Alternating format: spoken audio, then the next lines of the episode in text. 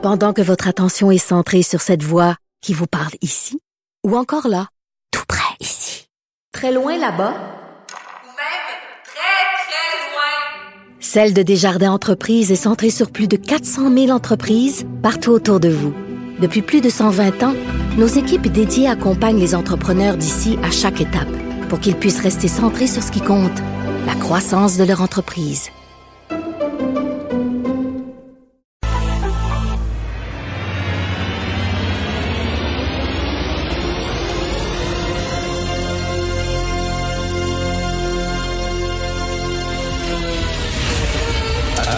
Attention, cette émission est laissée à la discrétion de l'auditeur.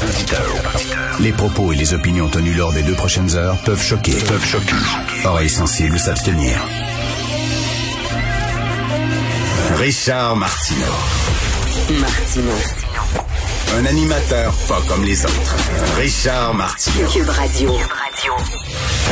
Bon lundi tout le monde.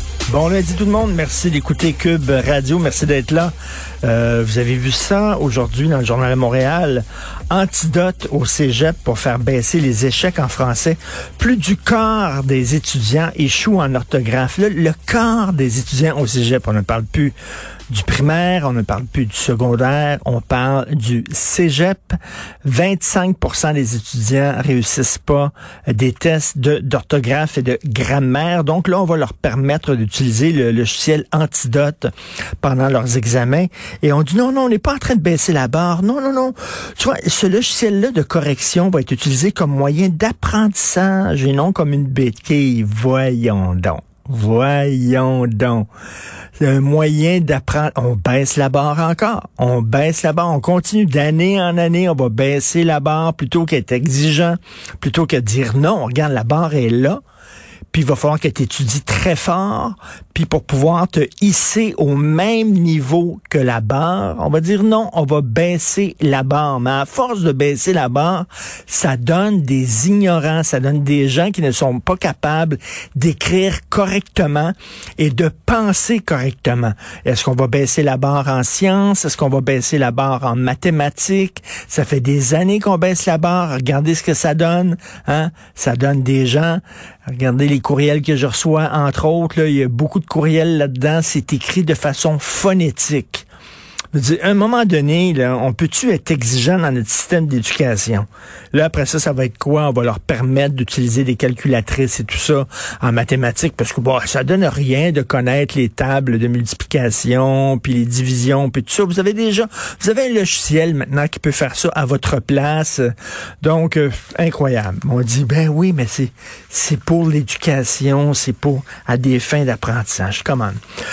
Aujourd'hui, dans ma chronique Journal de Montréal, j'écris en fait une lettre ouverte. Habituellement, je fais pas ça, j'ai ça, ce genre de texte-là, lettre ouverte à tel et un tel. Mais bon, là, ça me tentait à Monsieur Legault. Oh, je le remercie euh, vendredi dernier, M. Legault, qui s'est indigné à juste raison, avec raison, euh, sur le fameux débat en anglais. Et euh, il a dit que ça n'a pas de maudit bon sens, que le premier devoir d'un premier ministre du Québec est de défendre la nation québécoise lorsqu'elle est attaquée. Je dis bravo, vous avez bien fait ça. J'étais fier de mon premier ministre. Mais à un moment donné, il faut aller au-delà des indignations, là parce que on peut s'indigner à chaque semaine. À tous les trois jours, à peu près, tu un politicien, une journaliste, un commentateur, une professeure, un intellectuel, t'en as plein là, qui gueulent en disant que le Québec est euh, raciste, intolérant, xénophobe. À un moment donné, on n'est pas pour s'indigner. Euh, un plus un plus un plus un, peut-on en tirer les conclusions qu'il s'impose? Et là, je vous signale un texte aujourd'hui que vous devez lire absolument dans le devoir de Robert Dutrissac. C'est Picno de Québécois, justement, qui revient euh, sur la fameuse question extrêmement condescendante et méprisante euh, de la part de la modératrice entre guillemets du débat anglais. Et euh, je vais vous lire, euh, je, vais vous lire un extrait du texte de Monsieur Dutrisac.